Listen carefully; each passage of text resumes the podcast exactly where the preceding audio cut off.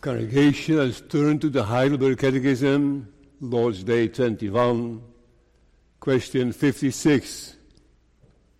Lord's Day twenty-one, question fifty-six. What believest thou concerning the forgiveness of sins? Answer, that God, for the sake of Christ's satisfaction, will no more remember my sins, neither my corrupt nature, against which I have to struggle all my life long, but will graciously impute to me the righteousness of Christ, that I may never be condemned before the tribunal of God. So far. The theme tonight, the forgiveness of our sins. And with the help of the Lord, four thoughts. The need of forgiveness. The definition of forgiveness. What is it? The goal of forgiveness. What is it for? And believing in the forgiveness, personally. So the forgiveness of our sins, the need of forgiveness, the definition of forgiveness, the goal of forgiveness, and believing in forgiveness. Congregation, young friends, why would we talk about forgiveness? What's the reason? Many don't even believe in good and bad anymore. Many atheists say evil is only evil if the society condemns it. The society has a problem with it, then it's a sin, then it's, then it's wrong, then it's evil. As long as people are fine with it, there isn't harm anyone, there is no sin. And the list of what sin is is getting shorter and shorter in our society. The Bible teaches that we have ten commandments. If you don't obey them, that's a sin. The Bible teaches us that we are sinners ourselves. That means rebels. Having broken with God. Unwilling people. Unwilling to serve and to follow the Lord by nature. Hardening our hearts every year again. Getting harder and harder. And resisting the Lord with all, all our strength. Failing to please the Lord. Having become enemies of him, preferring all things over him, idolaters. We need him only when we need help. Like when we go to the hospital, children, you go to the emergency, emergency room, why? You have hurt yourself. There's a problem. You don't go there to see the doctor. You don't go there to see him or her. No, it's your problem. And so many have a need of God to be helped in their problems and not for God himself. And the Lord also notices all the sins. He's all-knowing, omnipresent, omniscient, and we need forgiveness. Because our sins don't just disappear. Like a morning cloud. Sins are tough. They create guilt and stain us, and sins are not automatically forgiven, like some churches teach us. We are children of the covenant, we are fine, the Lord is gracious, he is forgiving. Nothing needs to happen, he is, he is forgiving anyway. So we sin. We sin with in word, in behavior, in condition. We realize that our sins make us a sinful person. We are offending the Lord. May we pray also tonight that the Lord may show us the enormousness of our sins. Sin is a crime. A crime. All sins are a crime. There are no petty sins. All sins are sins against the holy, righteous, good-doing, all-knowing God, against his standards, against his holy character. character. So not loving to worship him is a sin. Not serving him and following and asking him for guidance is a sin. We often misuse things, we waste his gifts, we spoil things, we hurt him, we grieve the Almighty God. And sin is insulting him. God is less enjoyable, less lovable, less interesting than most things on earth. And we easily dismiss him. Easily dismiss him. Don't, don't we don't want him, do we? Do we truly want him and desire him and follow him and seek him? Well, there are addictions and lies and false statements and dishonesty and war against God. Maybe you'll be happy if you would come to the conclusion that he does not even exist. Only Christ is without sin. He never raised his voice in sin, was never angry in an ungodly way, never disrespected his parents, always filled with compassion. He knew no sin. Isaiah fifty-three verse nine. And he made his grave with the wicked and with the rich in his death, because he had done no violence, neither was there any deceit in his mouth. Nothing. Nothing, because he had done no violence, neither was any deceit in his mouth. Always straightforward, always respectful, always open, always direct. Or John eight, verse forty-six, which of you convinces me of sin? Lord Jesus knew he had no sin. And he could say, oh, convince me then. If you know some sin, convince me, and you have nothing to convince me with. For he made him to be sin for us who knew no sin, that we might be made the righteousness of God in him. He knew no sin. We, we know sin. We have experienced sin. We feel the consequence of sin. We harm our own consciences. We feel distance. We feel guilty. The Lord Jesus never. He knew no sin, but he was made to be sin, to make sin righteousness of God in him. For we have not an high priest which cannot be touched with the feeling of our infirmities, but was in all points tempted like as we are. Tempted like as we are. Lord Jesus was tempted by the devil, yet without sin. He never gave in. He never disobeyed his Father. For such an high priest became us, who is holy, harmless, undefiled, separate from sinners, and made higher than the heavens. Oh, what a difference between the Lord Jesus Christ and us. We are sinners. He was not. He had no deceit. Oh, that precious blood of Christ as of the Lamb, without blemish and without spot. He had no spot, no blemish, nothing. He was infinite and he was perfect. And even the best Christian is sinner. I've here a list I found in the books of J C Ryle about how God's people fail.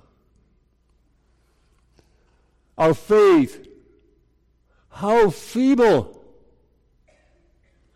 Our love, people of God, how cold. Our works, how few. Our zeal, how small. Our patience, how short breathed. Our humility, how threadbare. Our self-denial, how dwarfish. our knowledge, how dim, our spirituality, how shallow, our prayers, how formal, our desires for more grace, how faint. And the list can be made much longer about the failures of God's people, about the many shortcomings. For Ecclesiastes seven, Solomon speaking, for there is not a just man, not a just man upon earth that doeth good and sinneth not. There is no just man that does not sin. God's people keep sinning. Wretched man that I am. So we also need forgiveness. Also the sins they are doing again. For in many things we offend all.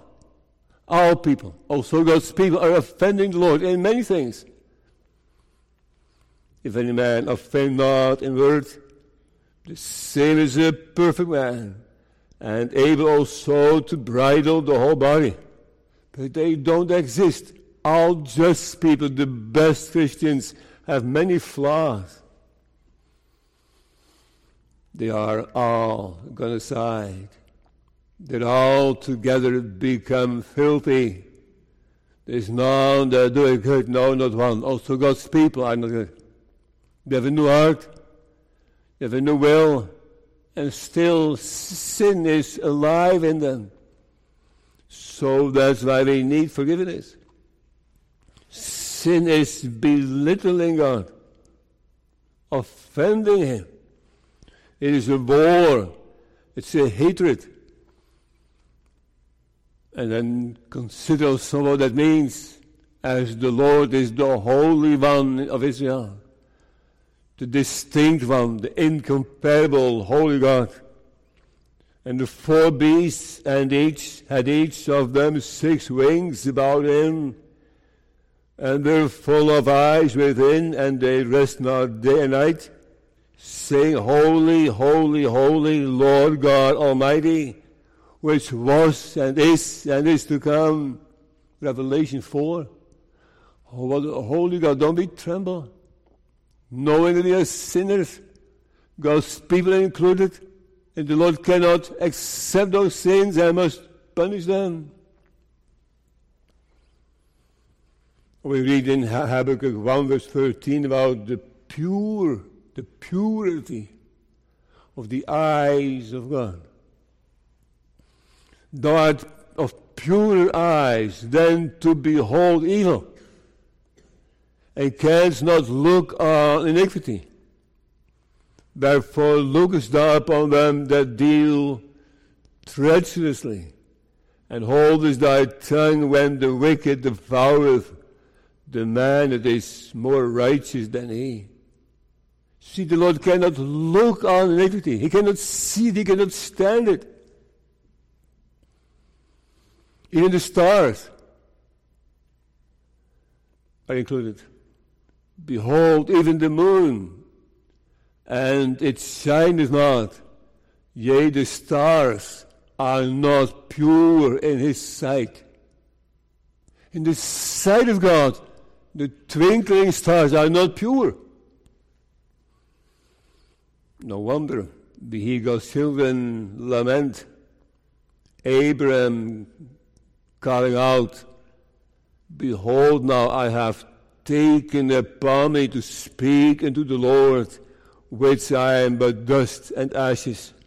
He's feeling so small compared to such a holy and pure God, the creator of the universe.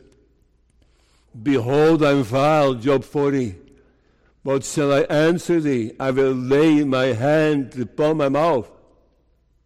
What a special thing it is to be in your closet and to confess your sins. You put your hand in your mouth, maybe literally. Your hand in your mouth, Lord, I have nothing to say. I have nothing to defend myself with. There's no reason the Lord needs to forgive me. we are all as an unclean thing, and all our righteousnesses, not unrighteousnesses, no, all our righteousnesses are as filthy rags, and we all do fade as a leaf, and our, our iniquities, like the wind, have taken us away. So let us take that information to your closet and consider them. Try to get to know yourself in your closet. Look into the mirror. Think through, who am I? How does the Lord experience me? Why would I need forgiveness? Make that more real by milling it over, by digesting it. And pray, make me to know my transgressions and my sin. Job thirteen.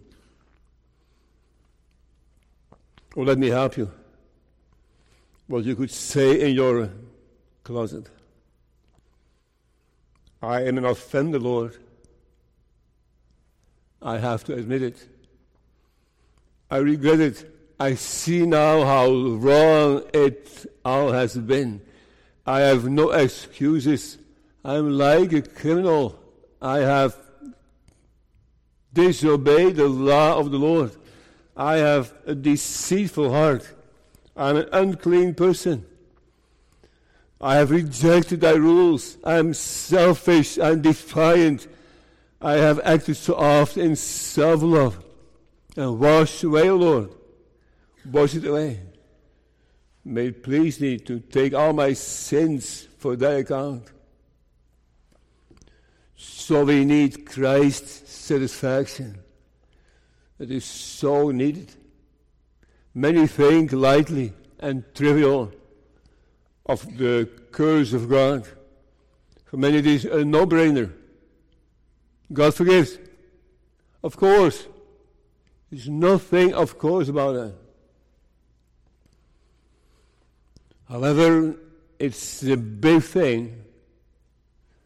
God can also easily forgive. But it's that big. Why do we want it? Why do we want forgiveness? Well, let me give you an example. Suppose in the early morning you have a disagreement with your wife. And you say something nasty, something that you could not say. You have heard her. And now you say, before you go home, before you leave the home, you say, you want to say, I'm sorry. Why do you say sorry? Is it because you are concerned about supper tonight? Are you concerned because you have to, the whole day to live with it? It's not good. I have to fix something. I was wrong. I, I need forgiveness. You don't need, you don't want it the whole day?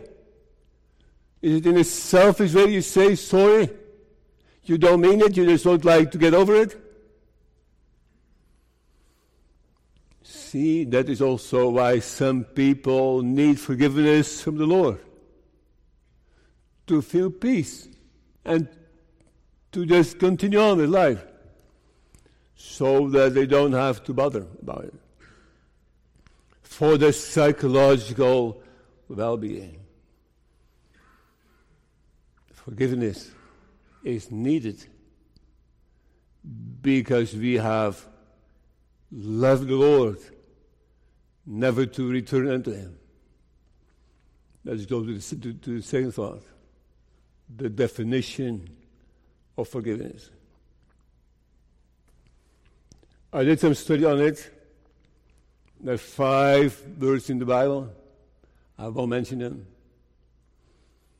Three Hebrew words from the Old Testament and two Greek words from the New Testament, explaining a little bit what forgiveness is. So let me just go to the explanation of it. The first one, the first Hebrew word, I studied as a word that means cleansing, washing away, erasing, erasing sin, canceling of the pollution and guilt. So we need to be washed and cleansed because of our guilt, but also because of the pollution. Here he talks about forgiveness, about justification. And also justification is a cleansing thing, to be washed and cleansed from our guilt, because sin causes stain, right? Your children are playing with paint and need to clean up. Sometimes there is paint on the garage floor or something. And it can be so hard to get it out. So the paint is the sin, and the stain is the guilt. And the guilt that stays with you. Maybe you have a, a stain on, on the garage floor, and they stay there for years. And so we are, for years, we are stained in our conscience, in our heart. And to have it forgiven, the Lord needs to take the stain out. All the, all the, all the, all the memory of that sin is gone. The second word is to carry away. To take a burden off someone's back and to say, I will carry it, I will carry it away. Think, for example, of the Day of Atonement. The high priest was holding both his hands on the head of the scapegoat and loaded all the sins and transgressions of the people on that animal. By the way, an innocent animal. And after he had done that, he called one of the young men there close by and said, come here.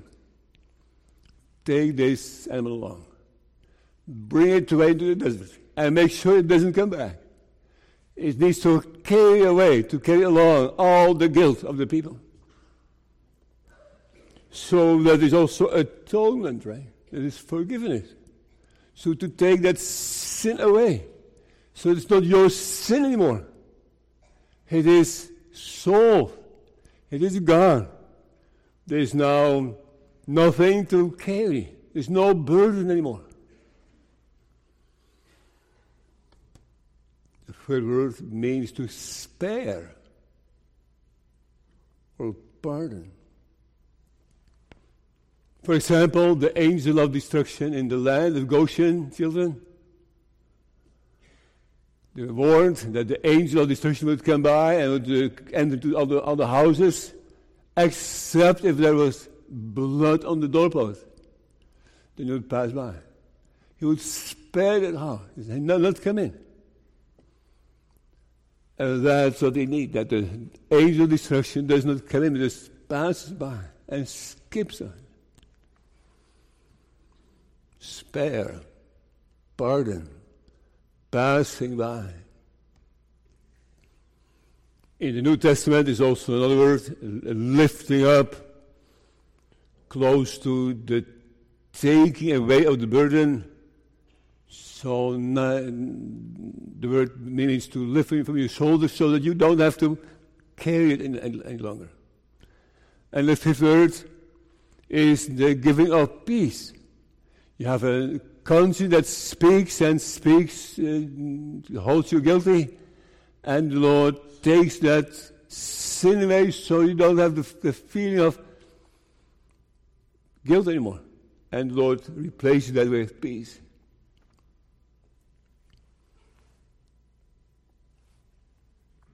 It is kind of summarized in Micah seven. Who is a God like unto thee? That pardoneth iniquity and passes by the transgression of the remnant of his heritage.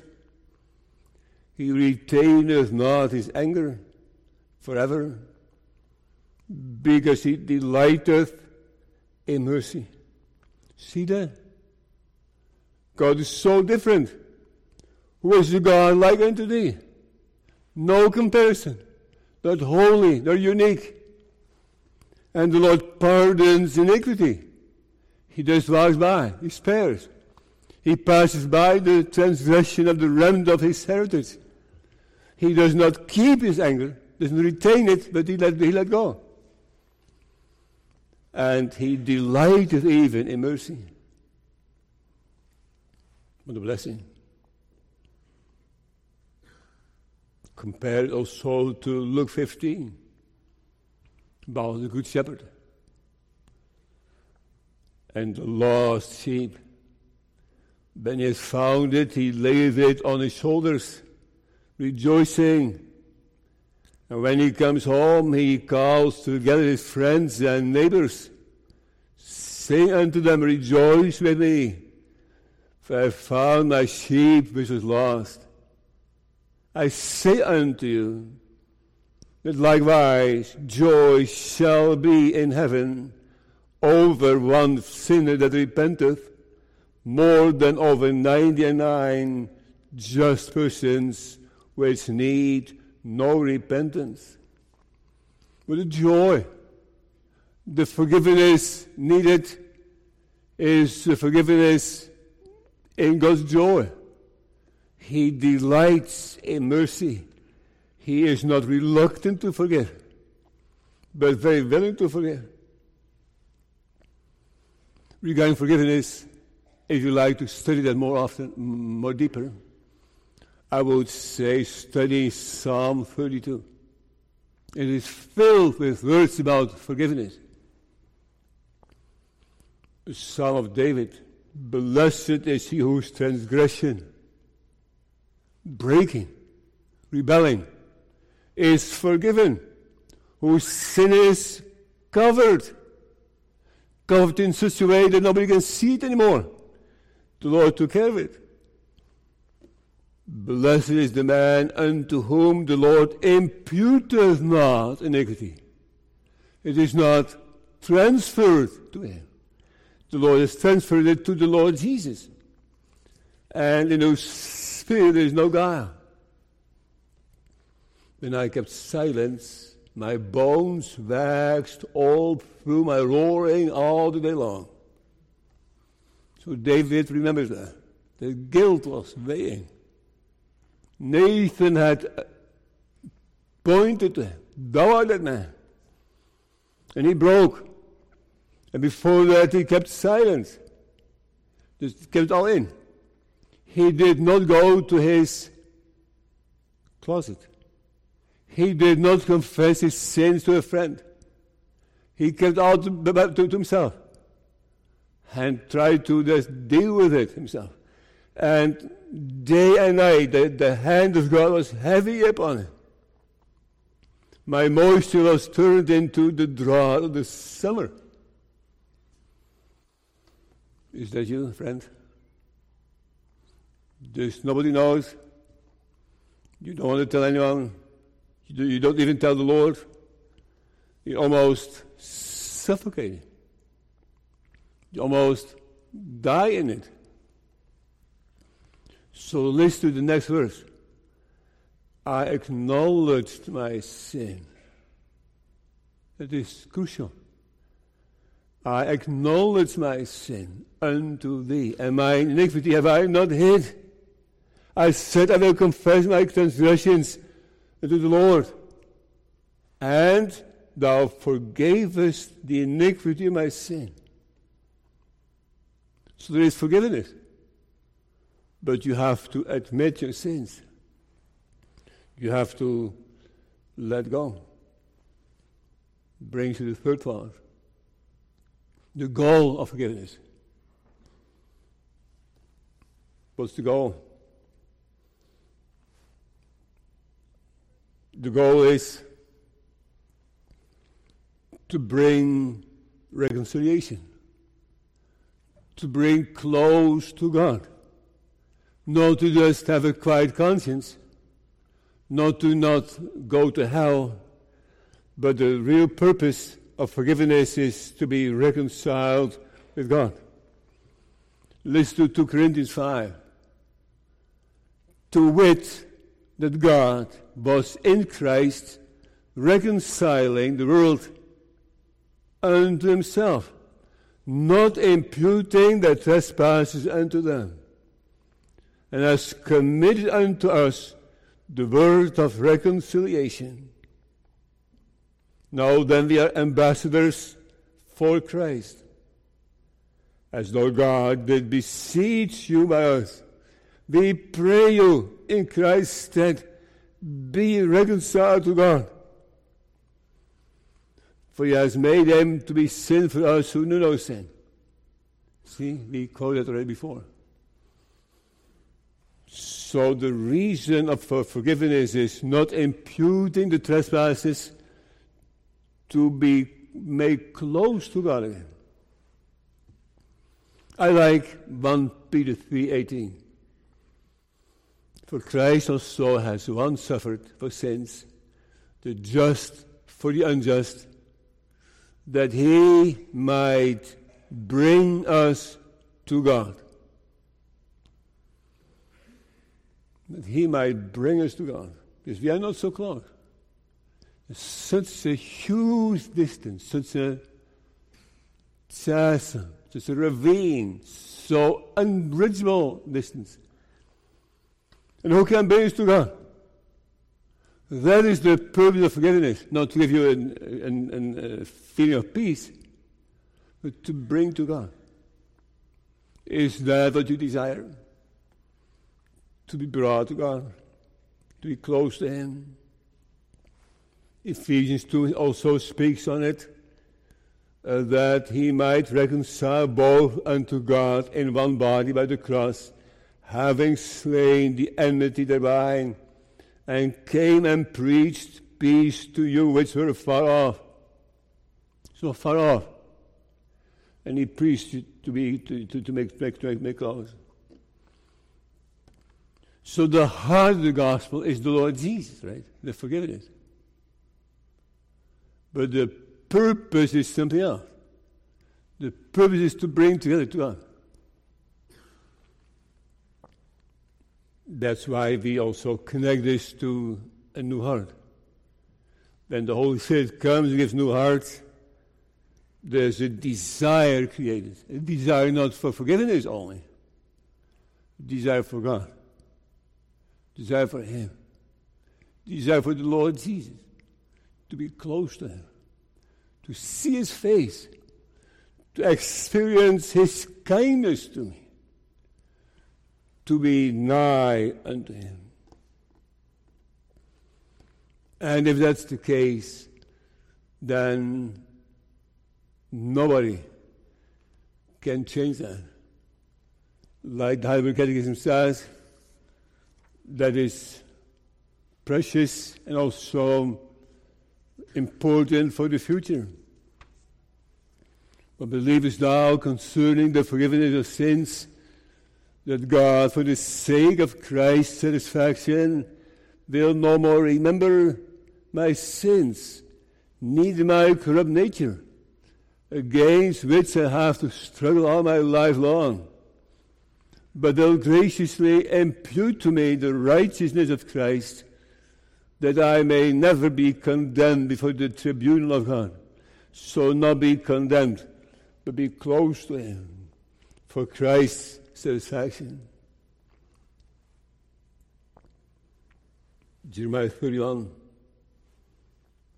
And they shall teach no more every man his neighbor, and every man his brother, saying, Know the Lord, for they shall all know me, from the least of them unto the greatest of them, said the Lord. For I will forgive their iniquity, and I will re- re- remember their sins no more. So they all shall know me, in heaven and on the earth. Nobody will say, Know the Lord. Know the Lord. You have to get to know the Lord. They all will know the Lord. From the greatest to the smallest, to the least of them.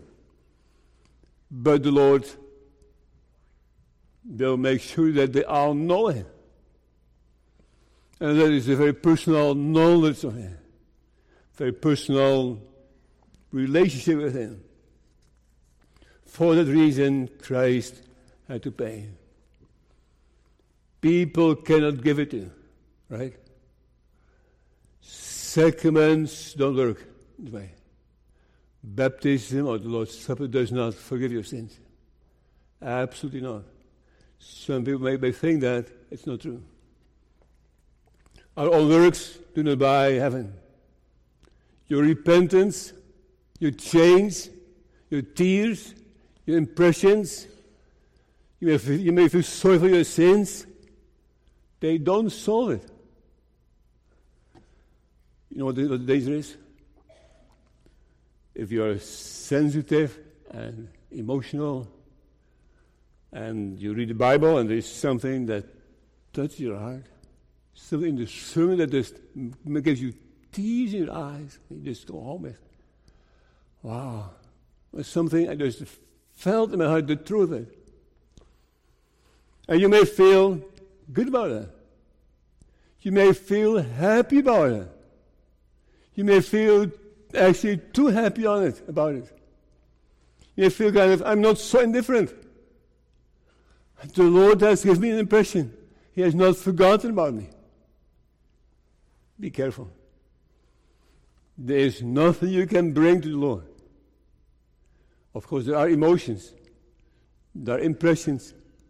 They are also valuable. But they don't save you. You should not feel proud of them. You should not feel that you have some money to pay with. Only the Lord Jesus Christ is the one who can save a people from their sins. So where to go then? What is the solution? The solution is to be found only in trusting. In trusting the Lord Jesus Christ. To cast your soul with all sins unreservedly on Christ, what our forefathers said. But is a vile sinner and uh, qualified Savior. How does he become mine? That is the work of the Holy Spirit, I know. It goes together with regeneration, that's right. But what is especially the bond that made? The bond, how the sinner comes connected to the Lord Jesus Christ and how he becomes theirs. This sounds strange. It's only trusting. Only believing in him. Only casting your soul with all sins unreservedly on him. Let me prove that from the Bible.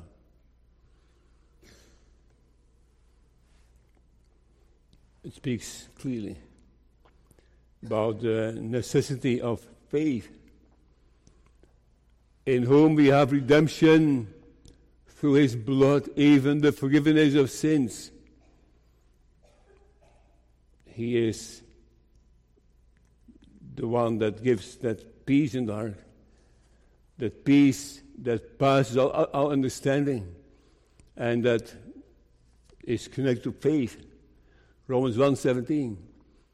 For therein is the righteousness of God revealed from faith to faith. As it's written, the just shall live by faith. See? By faith. For then must he often have suffered since the foundation of the world. But now, in the end of the world, has appeared to put away sin by the sacrifice of himself. For by one offering he has perfected for them that are sanctified. Therefore we conclude that a man is justified by faith without the deeds of the law. Therefore, being justified by faith, we have peace with God through our Lord Jesus Christ, by whom also we have access by faith into the grace wherein we stand and rejoice in hope of the glory of God. So, visit your closet. Do not only acknowledge Him. Do not only confess your sins, but also tell your tell, tell the Lord that you need to trust Him. And ask Him to work that faith in your heart, to just trust the Lord Jesus Christ. You would say, only trusting in Him, that suffices? Only believing in Him, nothing else? Absolutely nothing else. If there's not, if there's something else added to that, that, that does not help. It is by faith alone, sola fide, nothing you can pay the Lord. So you say that it's too easy. That's what the Roman Catholic Church said, too easy. That's what also the Muslims say, it's too easy. The Christian faith is too easy. You don't have to work. You can also be, you can be saved by just believing, just trusting. And yet, that is the Bible. And easy? I don't think it is. It's so hard for a proud soul to only trust in the Lord Jesus, having nothing to build on, having nothing else to present to the Lord, having nothing but sin. Congregation, the question was, but believest thou? But believest thou? Concerning the forgiveness of sins, how is that now personally? But do you believe of this? Do you believe in the forgiveness of sins? You would say, well, I believe it can be given. No, no. That is not the question. The question is how you personally feel about that. But believest thou? Could you answer it also for yourself? God, for the sake of Christ's satisfaction, will no more remember my sins. That's the purpose of teaching the Heidelberg Catechism. You may come to the same conclusion, the forgiveness of sin. It's interesting. Nowhere, nowhere in the Bible is God described as God rich in anything but in mercy. Rich in mercy, nothing else. Rich in mercy. Stretching out His arms into rebels. You ask tonight, but can we have too many sins to have them forgiven? Can we be, we be too hard and too worldly? Can we have sin, sins too gross? Can we have sin too long? The Lord is rich in mercy, infinite, overflowing in goodness. And yes, you can be saved as well. He is, as the writer says, he's a billionaire in mercy. And the withdrawals cause his fortune to go, to, to grow. Isn't that strange? The more he gives, the more his fortune grows of his people. So the Lord continues to save the people from their sins. Believe is on. Believing is the work of the Holy Spirit. Believing is trusting only in Him. You know the example, right, of the man that was so tired. So tired, he was standing, standing before his chair. He was just sweating. And his wife said, sit down. He said, I'm too tired for that. And she said, no, you cannot, you can be too tired to stand up. You cannot be too tired to sit down. And then he just let it go and just fell in his chair. With our shortcomings, it's a good example of true saving faith. True simply is not doing something, not grabbing something, not paying something, but true simply is doing nothing. Let him do it. And just come to the end of your works and just sit down. Let him save you. To let go. Or may that happen tonight. That you in your closet maybe, or, or, or in church this evening, that you can let go. And that you may trust in that sacrifice of the Lord Jesus Christ. Because there is no other one. And it is sufficient. You can't add anything. Who needeth not daily as those, as those high priests to offer up sacrifice first for his own sins and then for the sins of his people. For this he did once. For this he did once. Then he offered up himself once. Look it up in Hebrews. How often was there? Once is there. The Lord Jesus died once. When he died, he paid the price. He paid the price for the elect. He paid the price for that people that he will save. He paid the price for them that will believe in him. He makes them to believe in him. He paid for them. He paid for the application. So he forgives his people their sins because he is first. Now someone is asking, don't we first need to confess our sins before they can be forgiven? Do you need to confess your sins before they can be, can be, can be, can be forgiven? Well, in a sense, I know what you mean. I would say no. Can you forgive someone who does not confess to you what he did wrong?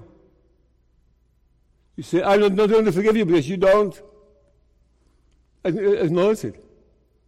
You don't confess it, so I'm not, not going to forgive you. That is so wrong. Forgive before they confess. And so the Lord Jesus, he paid the price before. And he made them to believe in him. That is the work of the Almighty God. Numbers fourteen. The Lord is long-suffering and of great mercy, forgiving iniquity and transgression, and by no means clearing the guilty, visiting the iniquity of the fathers upon the children, and the third and fourth generation. So he is just. He needs to also find justice. But at the same time, he is also saving his people. And when the Lord gives the faith, immediately, at that very, very moment, they are saved. At the very moment, they are God's people. Their sins are all forgiven. They may not feel it that way. They may, they may need to go through, through a process of digesting that, what it all means. Right? So it feels that they are first confessing their sins before they have the peace in their heart. For, from our perspective, for how we feel. But from God's perspective, forgiveness is first. And then a new heart. Because the forgiveness of sins is part of it. Forgiveness of sins. We talked about the need, the definition, the goal, and now the believing. Take it to your closet. Digest it. And don't let go until he blesses you. Amen.